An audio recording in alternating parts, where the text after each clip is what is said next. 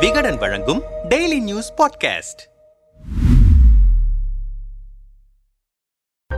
ஈரோடு இடைத்தேர்தலை விட தற்போது அரசியல் களத்தில் அதிக அளவில் பேசப்படுவது விசிக தலைவர் திருமாவளவனை பாஜக முன்னாள் நிர்வாகி காயத்ரி ரகுராம் சந்தித்து பேசியிருப்பதுதான். இந்த சந்திப்பு குறித்து அம்பேத்கர் திடலுக்கு வந்த காயத்ரி ரகுராம் அவர்களுக்கு உலக வரலாற்றில் பெண்கள் எனும் நூலை பரிசளித்தேன். அன்னை சாவித்ரிபாய் பூலே அவர்களின் சகிப்புத்தன்மையும் ஜெயலலிதா அம்மையாரின் போர்க்குணமும் பொது வாழ்வில் ஒவ்வொரு பெண்மணிக்கும் தேவை என்பதை சொல்லி அவரை வாழ்த்தினேன். கருத்தியல் முரண்களை கடந்து மனித உறவுகளுக்கான மாண்புகளை போற்றுவது சிறுத்தைகளின் சிறப்பாகும். அம்பேத்கர் திடலுக்கு வருகை தந்த காயத்ரி ரகுராம் அவர்களை வரவேற்று சிறப்பித்தோம். ஏப்ரல் பதினான்கு புரட்சியாளர் அம்பேத்கர் பிறந்த நாளில் அவர் தொடங்கவிருக்கும் சக்தி யாத்ரா வெற்றி பெற வாழ்த்தினோம் என தொல் திருமாவளவன் தனது ட்விட்டர் பக்கத்தில் பதிவிட்டார். அதற்கு நன்றி அண்ணா என பதிவிட்டதோடு எதிர்பாராத மனிதர்கள் எனக்கு உதவிய போது விசிக தலைவர் எம்பி அண்ணா தொல் திருமாவளவன் அவர்களுக்கு விசிகாவுக்கும் எனது நன்றிகள். ஆதரவு அளித்ததற்கு நன்றி. மரியாதை நிமித்தமான அற்புதமான சந்திப்பு என பதிலளித்திருந்தார். அரசியல் தளத்தில் நேரெதிர்காலத்தில் இயங்கி வந்த இருவரின் சந்திப்பும் பல்வேறு கேள்விகளை எழுப்பியிருக்கிறது. கேள்விகளுக்கான விடையை நோக்கி விசாரணையில் இறங்கினோம்.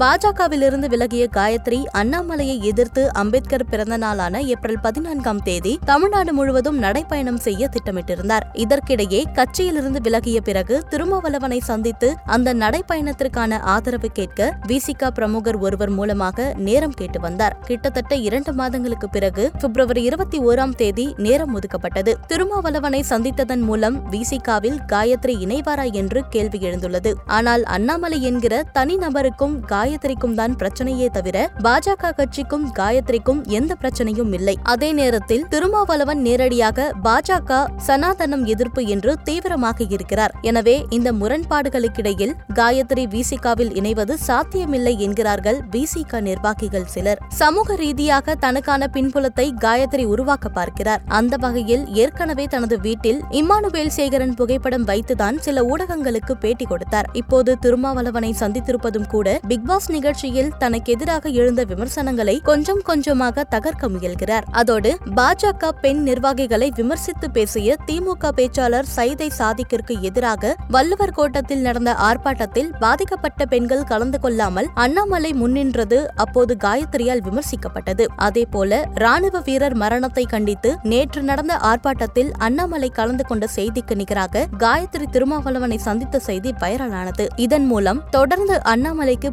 போட்டியை உருவாக்க முயன்று வருகிறார் காயத்ரி என்கிறார்கள் அரசியல் பார்வையாளர்கள்.